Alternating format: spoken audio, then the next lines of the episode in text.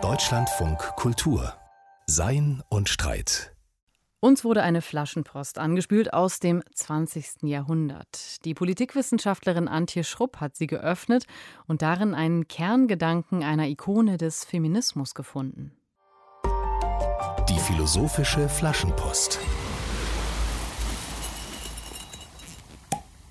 Man kommt nicht als Frau zur Welt, man wird es.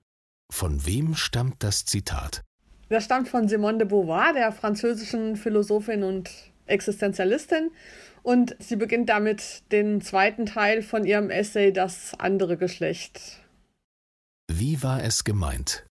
Sie will damit sagen, dass Frausein halt nicht einfach eine biologische Tatsache ist, die sich aufgrund der Genitalien bei der Geburt klar feststellen lässt, aber auch, dass es nichts Natürliches ist im Sinne von einer evolutionären Notwendigkeit, sondern dass eben Frausein eine kulturelle Kategorie ist, die die Menschen selber hervorbringen durch das, was sie tun. Der Originaltitel heißt ja auch La Deuxième Sex, also das zweite Geschlecht, nicht das andere Geschlecht wie in der deutschen Übersetzung. Das heißt, es geht ihr nicht einfach nur um die Unterschiedlichkeit der Geschlechter, sondern um die Nachrangigkeit des Frauseins gegenüber dem Mannsein in unserer Kultur.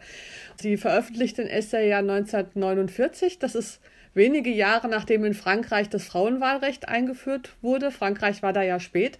Und im Prinzip will sie zeigen, dass sich das Problem der Diskriminierung und Abwertung von Frauen nicht einfach löst dadurch, dass man ihnen formale Rechte zugesteht, weil eben die Geschlechterbilder so tief in der Kultur verwurzelt sind, dass man durch einfach so eine formale Veränderung die nicht wegkriegt. Und wofür sie auch von teilweise Feministinnen viel Kritik bekommen hat, ist, dass sie nicht sagt, wie es manchmal übersetzt wurde, man wird nicht als Frau geboren, man wird dazu gemacht. Das schreibt sie gerade nicht, sondern man wird es, weil ihr ganz wichtig ist, dass die Frauen selber an dieser Konstruktion mit beteiligt sind, indem sie diese alten kulturellen Bilder immer wieder reproduzieren.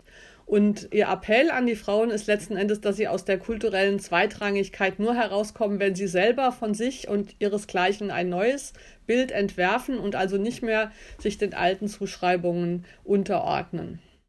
Was sagt es uns heute? Simone de Beauvoir ist ja heute immer noch präsent in feministischen Debatten. Sie hat ja sehr stark später dann die Frauenbewegung der 1970er Jahre beeinflusst und inspiriert. Und vielleicht kann man sagen, dass wir heute uns ein bisschen mehr darüber bewusst geworden sind, dass der Zusammenhang von Biologie und Gender noch komplexer ist. Also Realität und Konstruktion beeinflussen sich halt gegenseitig und wir wissen heute ein bisschen mehr, dass die Menschen in ihrem Denken halt vielleicht nicht so frei sind und so autonom, wie sie sich das gedacht hat. Und bei manchen Vorschlägen, die sie macht, würden wir vielleicht auch nicht mehr mitgehen, zum Beispiel die starke Abwertung von mütterlichen Tätigkeiten oder von Care-Tätigkeiten. Sie hatte so die Idee, dass dieser Selbstentwurf der Frauen doch stark darin besteht es den Männern gleich zu machen, also ähnliche Lebensentwürfe zu haben, wie die Kultur es nur für Männer vorsieht. Aber heute sind wir doch so weit, dass wir sehen, dass die Care-Tätigkeiten, die mütterliche Sicht auf die Welt, sage ich mal, vielleicht verdient hätte, eher sich zu verallgemeinern, dass die also vielleicht über die Frauen hinaus auch den Männern angetragen werden könnte. Also da gehen wir vielleicht in der Lösung nicht mehr ganz mit, aber ich finde trotzdem dafür, dass das Buch schon 70 Jahre alt ist, ist es doch noch sehr wichtig und vor allen Dingen eben mit der Erkenntnis, dass das Problem der Geschlechterhierarchie vor allem ein symbolisches ist, also die Wurzeln darin hat, wie wir über Frau sein und Weiblichkeit denken. Und das finde ich eben immer noch sehr richtig und da können wir heute im Feminismus noch sehr dran anknüpfen.